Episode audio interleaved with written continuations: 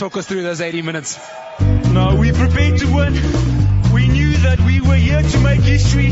All week, that's what we told ourselves. And you know what? I'm so proud of the boys. Absolutely humbled. And the guys came out, they played with enormous testicles, and we absolutely did it. Fantastic effort. I'm such a happy captain.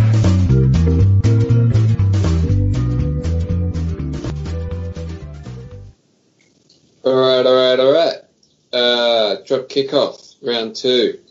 I'm here with Nick again, um, and we're going to talk with another Nick about uh, Western Sydney rugby, um, subbies, and generally what's going on in Western Sydney. Ain't that right, Nick?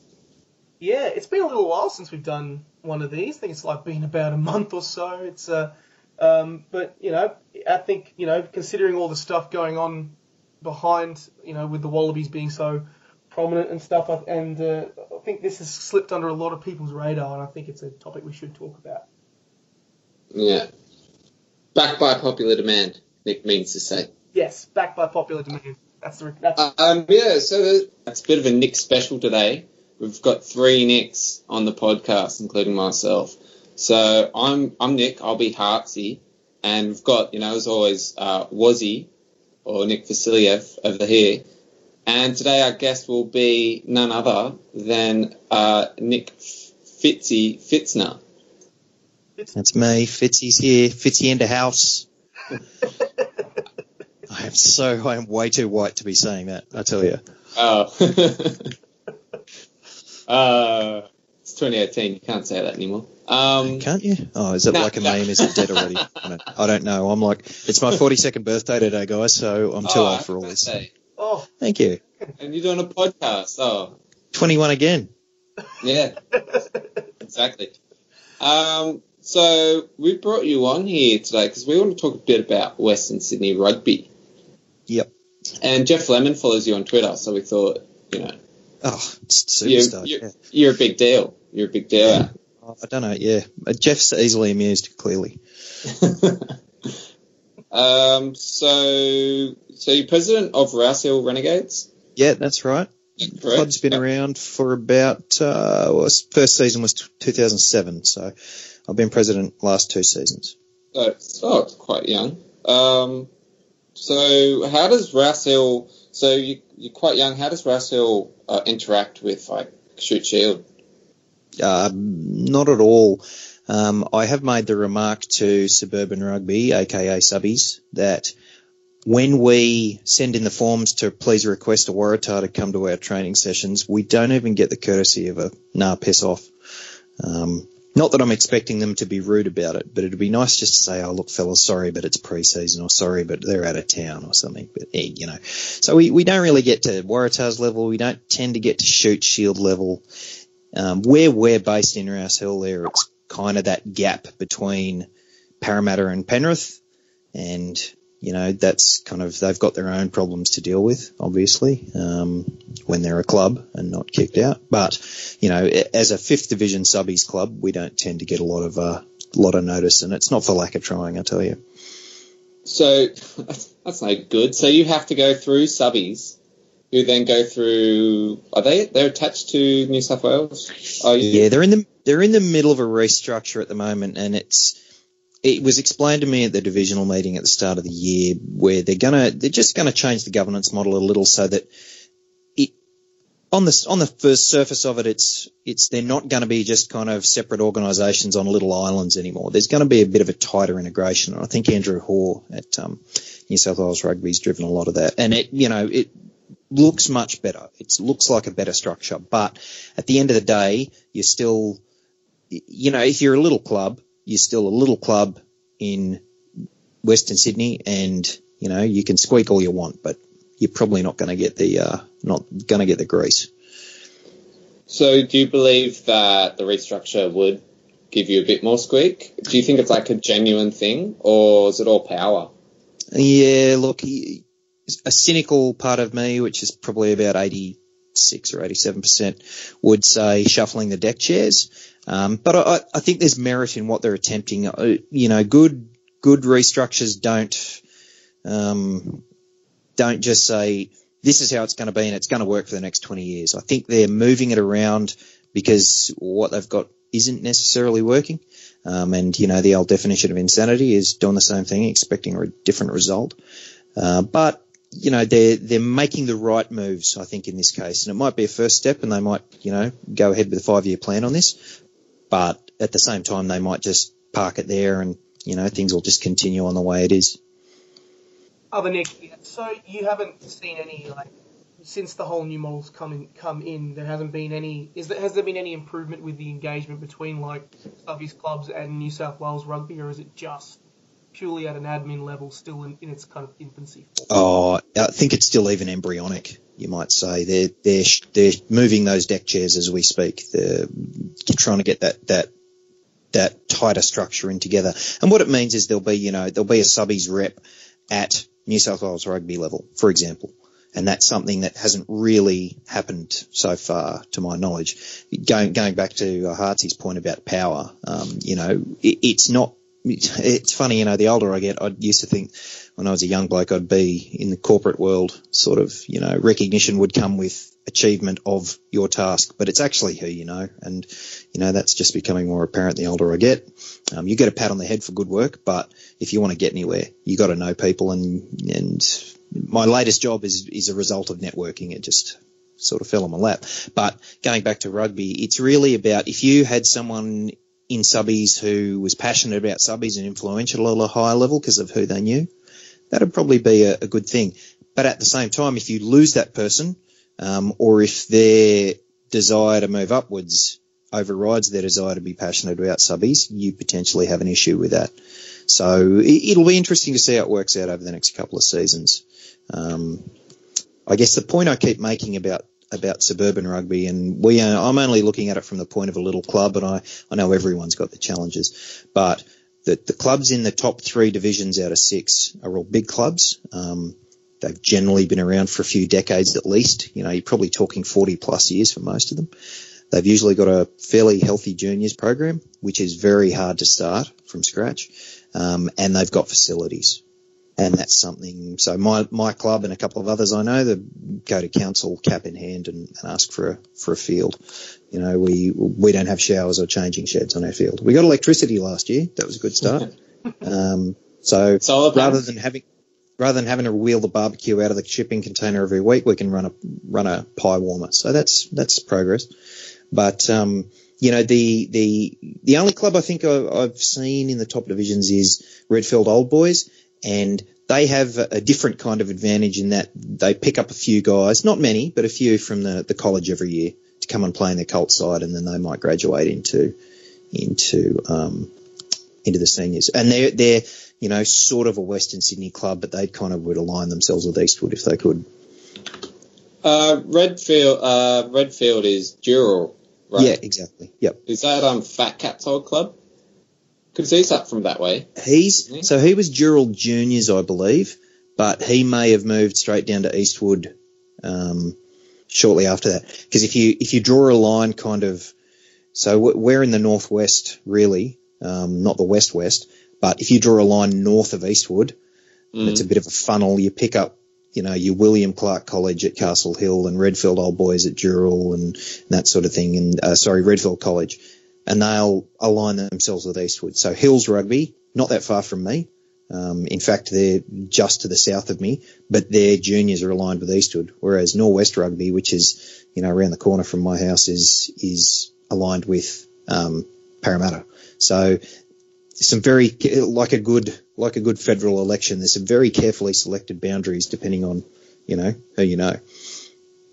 So you guys are with Para? As well? We would effectively fall under Parramatta. Um, you know, if we if we still had our juniors program running, unfortunately, I had to cut it this year due to lack of interest. Um, oh, really? Yeah, yeah. going back to my point about having to start a juniors program, we had um, minis, sixes and sevens, just trying to roll it on for years and years, and then we lost a good coach because Saturday work, which is another huge challenge for the Western Sydney, the blue collar rugby um, fan or player or volunteer or um, you know administrator. Um, I'm a I'm a desk jockey, so you know Saturdays are generally pretty free for me.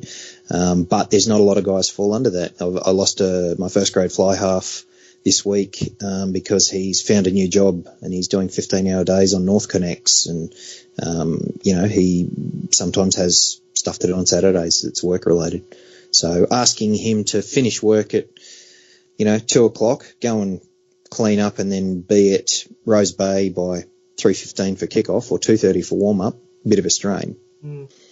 Um, Yeah. And that, you know, uh, I'm, I'm not going to cry poor about that because, you know, clubs like Newport have to travel ridiculous distances because they're way up on the peninsula. Um, you know, n- nobody really has it easy with the travel thing, except maybe the First Division doesn't have to go that far anymore since Campbelltown Harlequins got sick of subbies crap and, and left. Where are they now? Um, they've gone down and joined the Illawarra comp. So Oh. they they had a year where they couldn't field a fifth grade. First division's five plus Colts, um, and they went to subbies at the start of the year and said we can't field fifth grade, and and they didn't get a good hearing, and they just started to get punished for for not fielding teams, and then it dropped to three teams plus Colts, and then eventually they just had enough and and walked off, um, took their ball so to speak, and left. But you know that that's Hornsby did the same thing eventually. You know, they were the kind of northern edge of, of the subbies comp in Division Two at one stage, and then they joined the Central Coast comp because it was just better for them. Um, it, it's worth pointing out that subbies declared amateur status three years ago, maybe three or four years ago, while the Central Coast and the Illawarra comps are still paid. So there may be, there may, don't know either way, there may be money involved in, in those moves. Yeah, no doubt. I think that um, distance plays a big part in how rugby is now affected in Western Sydney. I mean, because like before we want to lead in and talk about the Shute Shield and all the stuff that was that went on with Penrith, um, Mm. the actual effect of um, of distance, particularly within Western Sydney, and the actual structure of Western Sydney plays a big role in how rugby clubs are affected. I think so. Um, I, I- okay, so disclaimer at the start. Distance affects everybody. If you go and look at a club that has to travel out to Blue Mountains in Division 2, and I encourage everybody, go to Subby's website, rugby.net.au, go and have a look at the draws and results, and have a look at a team at home versus a team away. And, you know, the ones sitting around the middle of the table are there because they can win their home games because everyone shows up, but they can't travel. The teams at the top are the ones who travel well um, but it's not everybody. So distance affects everybody. Um, in terms of Western Sydney, I think the the paradigms change a little because you've got more blue collar guys.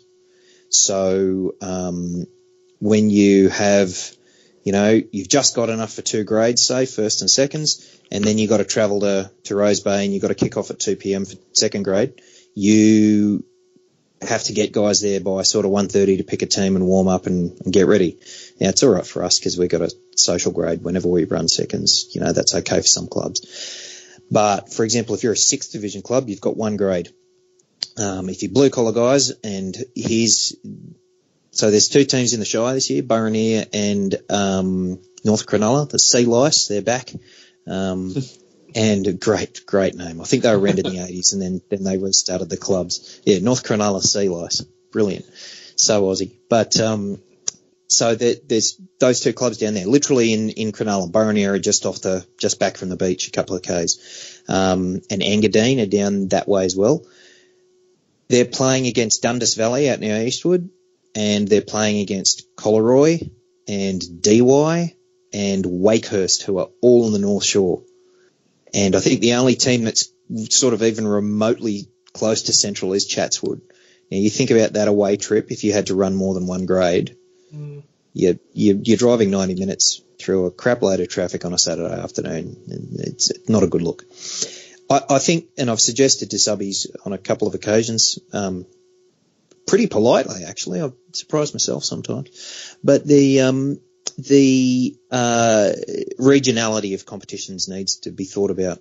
The divisional structure is the more teams you can field, the higher division you're in, but there's no consideration given to to how you get there because it's still hey Saturday, Saturdays is rugby day and we're all white collar and it's you know it, it gives that impression of a, a white collar private school game. Whereas if you had a competition out here, um, you know, in the northwest quadrant of Sydney, if you like, you could have there's there's several clubs out here. You know, there's Blue Mountains to the west. There's Hawkesbury Ag, Hawkesbury Valley, Hills Rugby. There's us, Blacktown. Um, you know, a couple of other clubs in around where if you had a club like ours playing second and third grade, because we couldn't field a first grade against some of these clubs, some clubs would have four teams, some would have two, some have had would have one. You know, but as long as someone can fill those spots, it makes travel down to half an hour. And I use an example of the local soccer association in the hills here. They were travelling to Parramatta Granville and they got sick of, of the travel, so they made their own association. Furthest home game I think is 25 or 30 minutes. Furthest away game, sorry, mm. 25 or 30 minutes.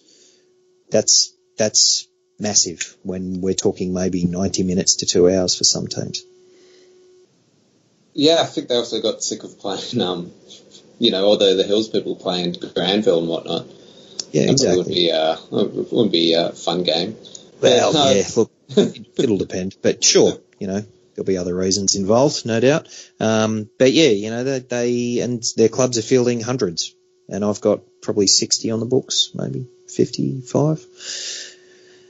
I don't yeah. count me anymore. I'm retired. I got dumped on my head the other week, so that's it. Oh, really? Mm. Oh, good. Guy got a yellow card for it. Oh, okay. Yeah. It was a real. No TMO um, needed. No TMO. Yeah, no, no TMO available. I think is the word you're looking for. But uh, I, am the only qualified touch judge for our club who um, usually doesn't play, but I had to play that day because it was front row. Anyway, um, you know right. that that's that, the other. I guess the other thing too is if you want to start a subbies club tomorrow and you want to enter sixth division, first grade is still first grade. You're going to come up against some really really tough teams. And so if you can't survive that, and there's been at least one club I know of in the last five years who started in sixth division and, you know, were successful and then couldn't increase their numbers. And eventually the guys who started the club with great enthusiasm, just life changed and they had to leave and that was it. Club gone. Um, and there have been 10 clubs that I have played against in the, the sort of dozen years I've been playing subbies that our, our little club has played against, and they're gone. They're gone. So, oh. you know, it's a tough, it's a tough environment for a small club. Um, and I think there's things we need to start doing to improve that. Um, not least of which is, is, is showing a bit of love west of the M3. That'd be nice. Mm, absolutely. I'd agree with that. Um, so, so speaking of these, uh, sorry, Nick, do you want to go? No, no, Matt, you, you go ahead. Uh, so speaking of these distances you're talking about, um, uh, like, so like Nick mentioned before, Penrith was cut. Um, mm. Just talking of your subbies experience, do you think that was, you know, do you think that's why Penrith were cut, or? Look, I don't. We've had guys come to us from Penrith um, because they were sick of getting belted every week. We've had guys go back to Penrith because they were playing with, you know, their mates. Um, you know, the, the, there certainly wasn't any money involved. Um, you know, these were good guys. Uh, we had a, a 2010 premiership winning second grade side, and I think of the 20 we used in that team that day, 12 of them went straight over to Penrith the next year. And we fated them like they didn't want for a drink uh, at the Ettamogah pub for, you know, as long as they needed it. But um, the the rumours you hear about Penrith is, you know, um, the administration, the back office wasn't great. Um, the the beatings are obviously a problem. Um, the issues of getting teams to train together, not because guys didn't want to train, it's just that they had to work on a Wednesday night. A lot of shift workers. We have that problem too. Guys are working shifts. They're working a warehouse Wednesday night. Can't make it. Sorry, coach. Um, they turn up at Saturday 20 minutes before kickoff because they just finished a shift and they had to drive across town. And you know, they're, they're, in a lot of ways, they're more dedicated than heaps of other guys who've got the free time on Saturday to do it. Um, you know, Penrith, Penrith's back office had rumours about it not being as good as it could be. You look at Jeremy Paul went through there in a year. Julian Huxley went through there in a year. The last coach, Pete Niemata, actually was playing in that 2010 second grade championship team for us. Um, you know, his experience um, as a squatty up at the Reds was evident. I mean, fantastic player. Um, I guess it's it's a club without as much money as some of the eastern suburbs clubs. It's a cult system that is almost running to feed Sydney rugby, um, but all the talent just gets hoovered east. It just flows um, like a river. If you're a if you're a good kid um, playing in in a, in a Western Sydney suburbs club or a junior program, you know you've probably got a big target on your chest. And with the money that some clubs can offer in Premier Rugby um, or the opportunities via Colts, you'd be mad not to take it. Um, so cohesion and continuity are a big part of that, I think. And um, you know, you can't. I, I see both sides of the the equation. I don't think anyone can honestly say that you know Penrith were helped um, greatly by the powers that be. Um, you know, it, it, was apparent years ago that they were getting thrashed and that nothing was changing. What was anybody doing about that? Nothing, because um, in in Sydney rugby particularly, once you generate success, you ring fence it and you keep everyone out. You know, there's there's clubs that have success and they success breeds success, and anyone comes along and tries to learn from them or wants to wants a piece of the action, they'll get they'll talk to the hand. Um, that I think that's a big factor in rugby, and that's not just Penrith versus everyone. That's everyone versus everyone. It's a real problem for rugby, and I, I did a long and windy tweet about um, a team of under 12 Parramatta rep team that my coach actually coaches. Um, they beat everyone. I mean, they, they scored, I think over the this course of the state championships, this under 12 side scored something in the order of 230 points and conceded 17. Wow. Over the course of half a dozen games. No one even came close to them. And these kids love that coach and they love playing rugby and they love playing for each other.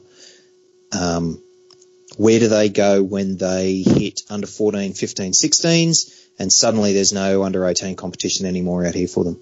Do they go to a private school? Do they go to a GPS, SAS, CAS, whatever, and get lost to the system or get put on the pathway, the magical pathway that some of these kids end up on?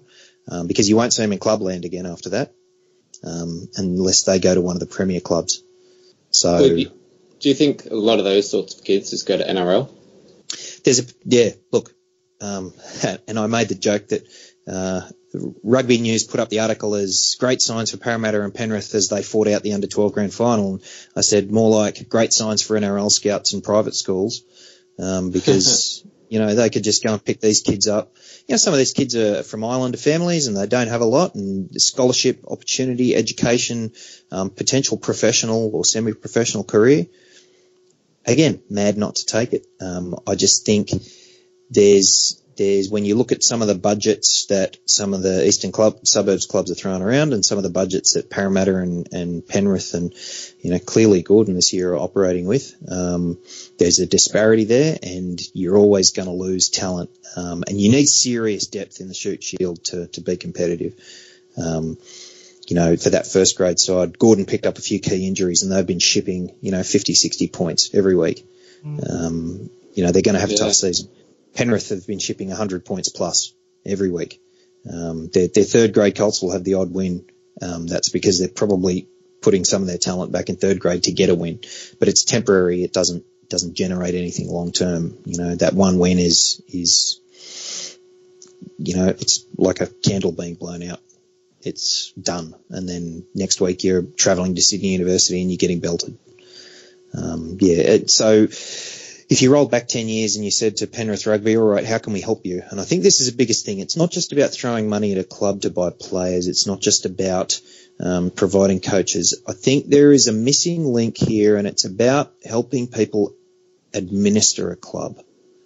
Um, I'm fortunate in that I'm, you know, I'm running a little club and I've got a great bunch of volunteers, committee, and you know, we we fight hard for what we get, um, and we've learned not to be, you know, too grateful or too quiet about anything, but you got to stick your hand up and you got to you got to work hard and and try things out. Um, and even then, you're still going to have stuff stacked against you. And I think, and I've suggested to subbies wouldn't it be great if, in addition to, you know, training with some of these bigger subbies clubs or turning up and having a night with them and seeing how they do things, wouldn't it be great to sit down with the administrators and find out how they do stuff? Because I think honestly some of the little clubs struggle because they just can't dot the i's and cross the t's sometimes.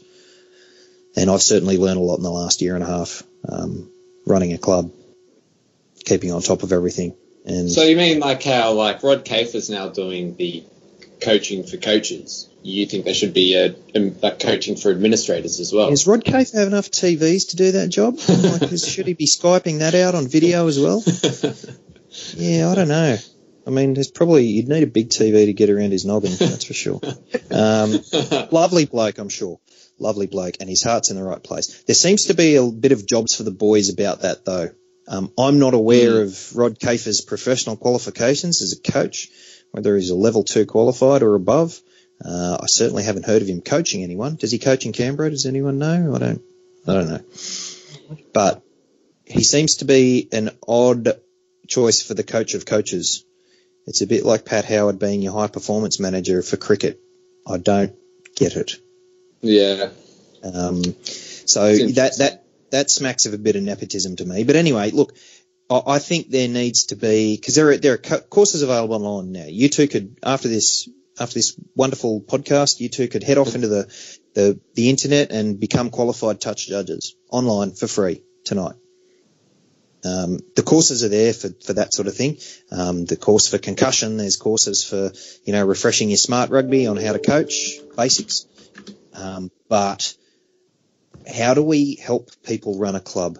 Not everybody is a university qualified accountant. Not everybody is, you know, um, runs their own business and knows how to balance the books. Not everyone knows how to keep on top of buying equipment and what's this going to cost. And, you know, we're, we're lucky in that we, our main income source is, um, we get a little bit of sponsorship from very generous sponsors. Can I name them? Can I? Sure. Sure. All right. Yeah. Metricon Homes, Luke Fryer, if you're listening, you're the man. Um, Classic Home Improvements out at Emu Plains, grannyflats.com.au, I think it is. They're wonderful people. Um, you know, we, we, these are very generous people and they, they give us some of their time and some of their money, thankfully. And, you know, we put that towards equipment or whatever. And Toddy's Trees, ex-player of ours, he's an arborist, um, claims rugby's too dangerous, but he climbs trees with a chainsaw. If you can believe that. So yeah, but rugby's too dangerous. No, I can't do that. Um, but you know, we've we've got great sponsors. We we run a raffle down at our pub every Friday night, and we get amounts that um, other I have made other club administrators faint and weep at how much we pull out of that raffle because you know some of their raffles aren't that crash hot. I don't know. Maybe it's just winning personalities. I don't know. But anyway, we we generate that money and we put it towards our equipment, and we don't have facilities to maintain, which is kind of good. But you know, we donate five six thousand dollars a year to to the kids' hospital at Westmead. So you know, we that's one of our goals, and that's who we are. And we're a small social club, and and we'd love to get bigger, but um, once you do that, there's more more in it to to kind of stuff you up. And I think clubs lack that ability. I mean, I've got a guy who who runs his own business as an ex, um, you know, um, retail manager. I've got a guy who's works high up in education, a guy who works high up in a building company, a guy who, um, you know, uh, is a guys around the club who uh, are desk, desk jockeys like me. I'm I'm an IT. I just say I'm an IT guy, but um, you know, there's some great people working around me. Not all clubs have that. A lot of clubs have, you know, a few volunteers who make it run, and then they get burned out and they leave. And there's limited continuity planning. There's um, very basic handover of things. Most of the time, you just learn it on the job because no one's documenting anything. Because where are you going to put it all? Um, teaching clubs to use Google Documents and Google Drive, and so everybody can share stuff, or, or Microsoft 360 or Open Office, whatever you want to do. Things to keep the continuity going. I think that that's where a lot of smaller clubs fall over. You've got to be able to transfer that knowledge, and I don't think um, big clubs worry about that as much. Um, if you're an older club, you've got a lot of old boys around. They're your game day volunteers. They'll turn up and man the barbie and set up the field and do the painting or whatever. Um, I, as president, am lead volunteer. Um, I write all the grant funding applications. I, you know, I run the touchline while I'm doing the scoring. Um, and, you know, there's, there's multiple hats that everybody at the club wears. The rest of my committee would gladly help with that, except the silly old buggers are all out there playing because we're short of numbers most weeks. So, you know, that's just the way it is. Um, you you don't if you don't have the history, if you don't have the juniors, it's difficult to have continuity on and off the field because old boys, Colts, juniors, you know, these all these things all help feed what makes a successful club because many hands make light work. Um, and you know, a lot of clubs have restarts every few years. Something happens, bang, lose a volunteer through burnout, start again. Um, oh, what did they do? Uh, we're not exactly sure. Okay, cool. Are the post pads on and the corner pads in? And is there a rope around the field? All right, cool. That must have been their job. Are we sure? Don't know. That that's the kind of thing. It's it's learn as you go. Yeah, don't really paint a rosy picture, but Look, it- it's amateur sport and it's tough, and I'm sure you know the local junior soccer club have similar issues. The difference Mm. there is you, with a junior club of any kind, you've got parents around, and you know some of them thinking, well, I'm stuck here for two hours anyway. I might as well, you know, get my hands dirty. Increasingly, though, I've noticed with with certain, not even certain sports, but just juniors in general, parents treat it like a babysitting service now. So I think that's a big threat for junior rugby is having the parents involved to the point where it's like, hey, can you be the manager and I'll be the coach? You know, let's split the roles and, you know, rotate it around a few years. But again, that kid leaves that club, suddenly you've lost a volunteer. How do you, retention and, and recruitment are, are big challenges, and especially for rugby, especially when Waratahs aren't on, aren't on free to wear that often, and especially when, even if they were, um, and I got a Waratah at training, unless they're probably Kurtley Beale or Israel Folau, maybe Hooper. Will Skelton would have been a great choice because he's massive. You can't miss the bloke. So, um, have met him once and I was impressed. Um, but you know, that's the kind of recognition you don't have with an NRL team. Kids at the local school could name probably all the Parramatta Eels. I couldn't. Um, could they name the Waratahs? Yeah, I don't think so. Definitely couldn't name their local Shute Shield club or the people playing for it. Yeah, absolutely. I think it like it comes back down to connection with community and stuff like that, and how because because often clubs aren't just about um, about the actual game itself, but how you actually engage with the community around you. Kind of one of and it kind of this actually leads us quite nicely. And you were mentioning like the likes of Will Skelton and all those players, uh, other players who you don't often get around there. Um, you know, like a few weeks ago, we had the Western Sydney Rams being removed from the NRC as well. And, Oh, now you've hit me, angry switch. Oh dear. well, it's, it's, it's something we have to. Yeah, we do. It's it, and it is a very frustrating um, kind of state of affairs. Kind of the fact that you had a Shute Shield team go, and then the team that represents that is represented in the national competition being removed as well. What's kind of your connection uh, with the Rams? What's kind of your history with the Rams? Um, so I was kind of around from the start. I mean, when, when the Rams were first proposed, I thought it was a great idea because I actually had one of the, um, I actually had a jersey from the 2007 edition of the Rams when the, the Mazda, the Mark, Mazda Australian Rugby Championship. Um, so having a team in Western Sydney was a bloody great idea because, you know, the, the, the Nuffies over in the eastern suburbs, I don't want to be, I don't want to be too kind of, you know, discriminatory or whatever, but they're Nuffies. Um, they, they I understood where they were coming from. They were like, oh, these franchise looking NRC things don't have any identity that we'd understand and blah, blah, blah. Because, you know, back to my ring fencing point, you have these clubs who are successful and, you know, as long as, as long as they're winning premierships, everything's right with rugby. Um, whereas in Western Sydney, the visibility of, of Penrith and Param and the two Blues wasn't what you'd call high. So having a, a you know, those two as the, the, sort of base of the pyramid with the Rams at the top, um, along with Eastwood and, you know, club, clubs on this side of, of the city. That was a really positive move in my, in my book. And the mark, you know, obviously it had administrative problems and old, uh, John O'Neill went and drove a bus over it. Um, which, oh, look, was it the right move? Yeah, probably. Look, money wasn't, wasn't high on the agenda as far as, um, fiscal responsibility goes in the ARU back then. But, um, cutting the Rams from this edition of the NRC, yeah, I understand that less, and I've read the reasoning, and I've I've I've questioned whether we really have a city and a country team, and whether that's you know it, it might be defining the professional pathway, but it's narrowing it at the same time. And this is a thing: the narrower the base of the pyramid, the lower the pyramid. And then they've said Sydney Rugby will be playing in their traditional blue strip, and I'm like, okay, well, you'd you'd know what that was if you had followed rugby in the 70s, uh, um, you know. And then the second move was, but to you know, to to make ourselves truly Sydney, we're going to play four games here and four games there, and I'm like, oh, good. So all over the place like a mad woman. Shit. Um, that'll that'll bring the fans rolling in. That'll be that'll shore up the the eastern strongholds for sure. Tell them to come to a game out in in Parramatta. They'll love that. That'll be amazing. And then you've alienated the people west of the M3 again because you've taken their team away and expect them to support the one that's based around a few clubs that you couldn't be asked going to see if someone paid you to. Well, maybe they paid me. Well, we're, we're talking 50 bucks plus fuel.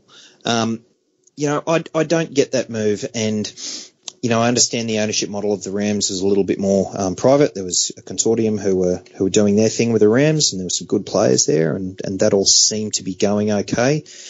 But you know, the the sticking point for me there, um, and I'm not saying I've got inside knowledge of any of this, but sticking point for me is Eastwood and probably Pappy. And you know, I'm not sure if you listen, but Pappy, mate, just maybe just settle down, figure out where Eastwood are going to go next, and just stand away from the NRC discussion, mate, because you're not helping.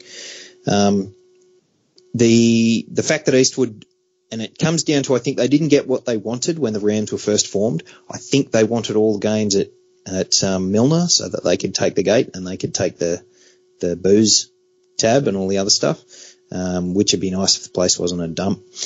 Um, and then you had other clubs like Uni pretty much actively fighting the system by giving a token stars team into the NRC and then yanking it and throwing their support behind country and then, you know, they didn't win and then it, it, it's one of those things where it's like if, if I can't have this, nobody can. Uni, Randwick, Easts, they all wanted to be standalone clubs in a national competition and when they didn't get that, the toys came out of the pram um, they stuck up the walls, and in the background, they immediately made it difficult to to change anything meaningful about rugby. But again, if your team's winning the premiership, or if your bloke, your kid's school is winning the um, you know the GPS or whatever, everything's right with rugby. You don't care. Mm. Um, it's it's, it's narrow-minded, and it's something that that league in particular gave up long ago in their quest for expansion. Um, one of the key things you will never see a league commentator, and I single out Gus Gould, he will never criticise the game. He will criticise aspects of the game. He will criticise a ref's decision or a rule or a particular law um, or a particular way something's done, but he'll never criticise the game. And that's a big difference between how rugby media, media handles itself versus how rugby league media handles itself because they understand – the universe they sit in and they understand AFL's coming and, and, you know, they know where the golden goose lays its eggs. So I think rugby has struggled to come to grips with that because there's always someone in the background who's got a little pissed off at someone else and just wants to stick the boot in and don't think about the good of the game as a whole. Hmm. Yeah, I think it kind of it, it shows it narrows back to the kind of thinking not be not beyond like only thinking of your of your own club themselves and not thinking beyond yeah. kind of as a yep. point um kind of like a because obviously we're heading into the NRC later this year mm. and, yeah. and we're assuming that there's only going to be the two New South Wales teams do you th- what do you think because now obviously the Rays are the only team in Sydney is there any is there any sort of mending or damage or damage control that can be done to stop fans being alienated further, or do you think it's just a case of complete disengagement now with the Rams being removed? Um, I think one of the best things the Rams did, and you spoke about community engagement, was engagement of the Islander communities in Western Sydney. And you've been there. I mean, you've both been there um, probably to games. I don't know, Harty, if you've been there, but I know Nick's been on the uh, on the lenses taking photos at. Um, I met him there at Rams versus where were we? Rams Eagles. Yeah, Rams I had to. I had to give that shield to Paddy friggin' Ryan. Jesus, didn't that burn? We were so close to winning that game. Anyway, um, eh, we we were there, and it was you know they had the they had the Pacific Islands Cup, and they had New South Wales Maori versus New South Wales Samoa, and you know New South Wales Fiji and New South Wales Tonga, and the stalls and the music and the dancing and the everything, and it was great. You know, it was really it was it was germinating a seed of an identity to to keep that club going, and um, I, I just don't know why you would throw that momentum away because you know you can't ignore the fact that there's a lot of people moving to Sydney and Brisbane and you know rugby communities across Australia. Out in the country, there's you know a heap of Kiwi and Maori fellas and Islanders more and more. Um, they're working farm jobs, they're working mines, they're doing different things, and they're all getting involved in the rugby community. And to to almost throw that away, I that's that's probably the part that makes me the most angry. Is you've got something that started to work, and you've basically just torn it up and thrown it, and said, no, no, Sydney rugby's fine. We'll all be fine. We'll wear blue jerseys, and we won't have any organisation. And where does that get you? Where does where does this? I understood some of the moves Pulver made to contract into the heartland and and shore up rugby when we weren't doing that well, but you know, if you're not moving forward, you're moving backward. Rugby's, for better or worse, a business now. And if you're not moving forward, you're moving backward. And, you know, there's, there's so many other little things they could have done instead of just booting the Rams. Um, you know, looking at the school system and fixing the pathways themselves. And, um, I think we get a bit focused too much on the, on the money side of the game and not understanding that you need to build fans as well as, as great teams. Um, and you're not going to do that if you keep kicking teams out or changing the comp every couple of weeks. The in- inclusion of Fiji is is massive mm. in the NRC. You know that's really good move. Um, but at the same time, there's World Rugby money behind that. Um, so I don't. I, they they private consortium made the Rams, then New South Wales took it back, and then they've shredded it, and it's just it beggars belief. Mm. Do you think so? You reckon that kind of with this year, it's just going to be a case of of no connection at all to for, for Western Sydney fans at all, at all, or do you think there is um, kind of? I think. Mm. Oh yeah, I think it'll depend how they schedule those those four games they're apparently bringing west. Whether west for them means Drummoyne, I don't know. um, for those who don't know, Drummoyne is a suburb that's near Balmain, which is basically Western CBD. So, you know, not that far at all. I Go and have a look at it. should include a map of all locations yeah. mentioned just for yeah. everyone. Yeah, um, sorry, I'm getting a bit Sydney centric there, which yeah, is strange. We lost, the, we lost the Queenslanders ages ago. Yeah, oh, I used three syllable, four syllable words, so it's probably just kidding, Queenslanders. It's all right. It's all right. High six. Yeah, we're good. Um, um, the uh, geez, the comment oh, section's going to be good on that. um, so actually, I was with Nick. Actually, me and Nick went to the Rams Fiji game. Mm-hmm. Um, where they did have a they had a they I think that the schoolboys game on before, but right. there was definitely like a Fiji. Uh, I think there was like a Samoa Tonga game before maybe. But yeah, I think I know if I'm, New South Wales. I think it was like I think it was a similar like it's oh, like it was either under 20s Samoa and versus under 20s Fiji, or something like that as well. It they, they got a great crowd there. It was like 5,000. It was huge. Yeah. Like one of the large, I think it was like one of the largest crowds CG. And that was just immediate family. Mm. yeah. um, we've had um, so, we've had for our club we had um, four or five brothers play one day. Right. In the same grade. Nuts. New Zealand just had three. Big families. Mm. Yeah. The Barretts. Uh, I'm not yeah, sure they're yeah. human. They can't be brothers if they're grown in a tank. um, so I mean, I guess you can include you can include keeping the Rams in your answer, but what do you think? Like, what would you say? You know, just quickly, you know, what New South Wales are you, or whoever's in charge of Western Sydney at large, can do to um, really just short term make Western Sydney rugby uh, better or more viable? Yeah, that that's a complex thing. Bring back the Rams is probably a good point. But um, I think they need to, and I hope they have started work. Andrew Hore and all these guys um, in the fish heads tanker up there at Moore Park. I hope they have started work on what a Western Sydney team would look like. I think that's at, at Shute Shield level because Two Blues are doing a great job and they're constantly trying to evolve and make their culture better. But this, there's this talk of a Western Sydney Uni team, you know, or based at Western Sydney Uni, similar to the way in which Macquarie Uni have integrated with, with some teams and Sydney friggin' Uni have just been Sydney Uni forever.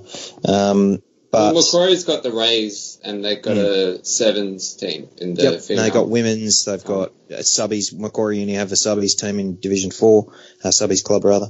Um, so you know, it, I, I, think that kind of model is probably something to look at moving forward. You know, we already see Queensland Country playing at Bond University. Um, uh, you know, Brisbane can probably hook up with UQ or, or whatever. And I think that model may, in the way that South Africa has their varsity system, that may be something that, that happens moving forward. I'd like to know what that structure is going to be like and what administrative help they're going to get and how they're going to engage the community. Because even if they base it at Western Sydney Uni and Parramatta, they're very, very close to the two Blues at Granville there. Um, very, very close to where Eastwood are now.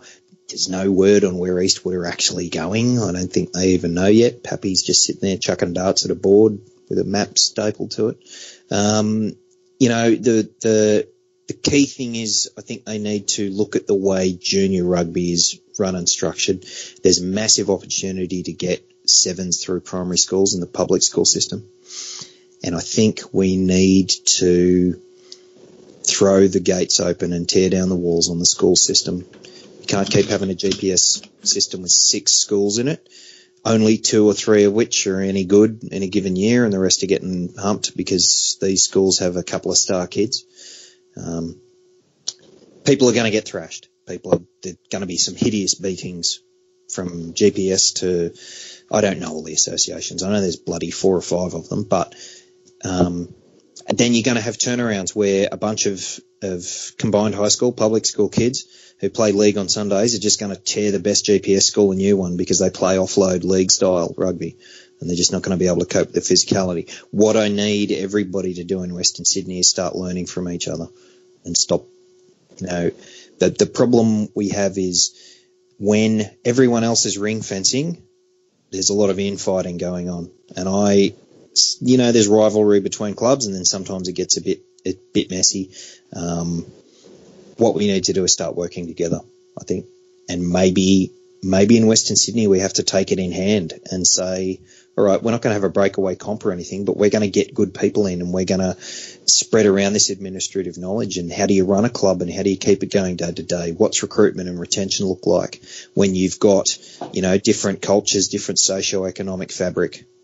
Um, I think maybe that administrative piece at junior and senior level is what's missing because people are trying to go it alone and think they've they've got a handle on it, and then suddenly something changes. There's a turnaround, a life change, something. You lose a volunteer, and and you're at risk of losing your club.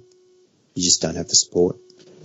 You really it comes down in the end, kind of similar to what league and and um, AFL do, is kind of starting from the club from the school system specifically begin with. Like you mentioned that, you know, for example, sevens is something that's done quite well.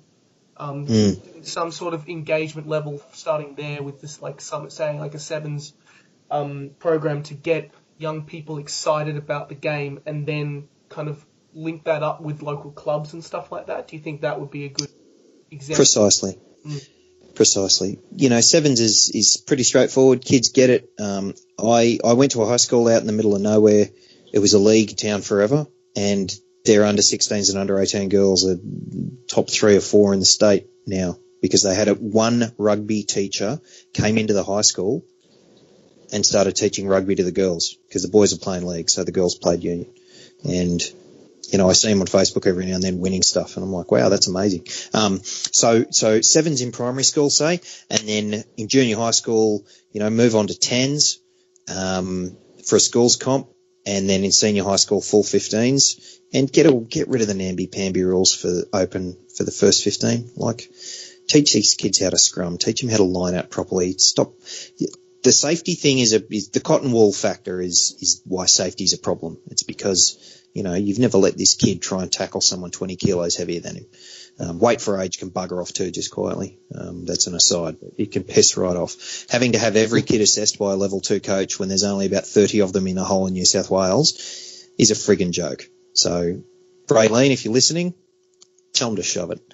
Um, the uh, so the engagement in the schools on on that kind of casual basis and and you know weekday comps will lead those kids to rugby clubs. Maybe they'll be playing sevens in their school and then playing, you know, the modified games, um, you know, under under 12s. I think is is tennis side or something. I forget, but you know, minis are, are seven or eight on the field, and then you've got ten, and then 12, and then 15 run those things in parallel, keep the kids interested. You're going to get attrition. You're going to get kids who start a sport and then have had enough of that sport and they just move with their mates or something something else happens. They just get sick of it. You've got to have ready replacements for that. You can't be relying on clubs to get out there and and do their thing. You can get government funding to go out to the public schools and get sevens happening. Um, you know, and from there it can have a massive knock-on effect. Um, show those kids how much fun rugby is. It's particularly the girls. I mean, they've got some fabulous role models in our sevens national team. Um, we've got a women's sevens comp. We've got, you know, just some, some awesome stuff happening in the women's game. I would love to run a, a women's um, comp at my club. Uh, a, a, women's team for sevens. Um, just you know, just struggling to keep 15s for men going at this stage. But these are, are things where you can get that engagement from the the, the ladies which translates into mums, which translates into dads watching their daughters, which brings that community aspect to it. And then, you know, you keep working at it. You can't just throw it out there and go, all right, everyone, rugby's awesome. Show up. Yeah. You've got to keep engaging with them. And NRL does that so well. Oh God, it's, it's the most, sorry, personal opinion, but painful thing to watch. But they do their promotion well and they fund it well and they know they know where their fan base is from. Mm, yeah, kind of leading into like a, probably a good a good place to uh, to end end the, end this, which is kind of you think that kind of like what we've been talking about, being involved in schools, being connecting it with the clubs, getting girl, more girls playing rugby, doing sevens, doing tens. Do you think this is the ideal way to you know counteract a lot of the change you know that sees AFL and NRL encroaching on kind of those rugby highlands? Because I mean, like you mentioned earlier, rugby with rugby league, um, they know that AFL is coming and that AFL is getting a stronger uh, foothold within Sydney's West. Um, do you th- see this as kind of being the ideal way to counteract that change that's going on in Western Sydney? I think it's really the only option. Um, those two are bringing are bringing guns to a knife fight at the moment. If rugby's going to be a competitor, um, we've got to we've got a fork. You know, they're they're bringing they're bringing baseball bats, and we've got a fork um, out in the, in this part of Sydney because we're relying on you know independent schools. We're relying on on you know the the goodness of volunteers and the kindness of strangers. Um, it's it's a tough environment. I'm not saying it's any, any easier for league or AFL um, at local club level, but you know, they're, they're running Auskick programs and they're running little programs for NRL kids and they've got local stars to turn up there and, you know, kids, bloke from the West Tigers or Penrith or Parramatta or whatever, they've got identity in the community and people will go to them. And there's feeder clubs that are well defined and, um, you know, there's, there's genuine spirit about what they do. I'd, I'd, some people would say league sit on their laurels a little bit in Western Sydney. I don't think they do. I think in the last five years, you know, since the Giants got stood up here and a bunch of AFL clubs popped up, and we've got, yeah, we've got AFL goals appearing on at Kings, isn't it? Don't Kings have a Yeah. AFL field now? You know, if that's not a massive red flag dancing up and down on a purple harpist cord saying we've got a problem, then I don't know what is. Mm, absolutely, I agree with that, and I think that's probably a good a good place to uh, to finish up here. Thanks um thanks so much for uh, for coming on and having a chat to us and talking about um, how rugby is in Western Sydney because it is a it is a complicated thing and it's something that we hear about a lot and uh, it's good to to kind of chew the fat and talk about how important this topic is because you know talking about it and and coming up with a good solution is the best way to kind of start to enact change. I reckon. Absolutely. You know, we need that dialogue. We need everybody to help each other out. And I mean from, I, I mean across the country. I mean everybody getting together and just saying it's time to, you know, let's have our, our cheeky, cheeky rivalries, but let's get together and make this sport work because it's a great sport. There are great people involved. And I think when we take off our, you know, loyalties, we're all the same people underneath. Um, get those club colours out of the way, work out a solution and then move forward from there. Mm. It's just like playing the game. You know, you can fight as hard as you want on the field, but afterwards, let's have a beer and figure out what to do next. Couldn't have said it any better. Thank you so much for Mm. the drop kickoff, my mate. Not a problem. Thank you very much for having me. Yeah. Thanks, Pfitzy. Thanks, mate. All right, so I think that'll um that'll wrap us up for this next last second episode of the drops kickoff. Nick H, have you got anything else you want to add? I do not. All right, guys, thank you very much for having a listen, and uh, we'll catch you next time we come around. Down the Wallabies. The Wallabies. But what did go wrong? I'll have to look, look and think about it. Think about it deeply, very deeply. Did it hinge in the end on a bit of genius from Shirley Bomber? Bit of genius, bit of magic. Surrey Bombo, very interesting, very good, yeah, very good. Three cheers for Surrey Bombo, very good, very good.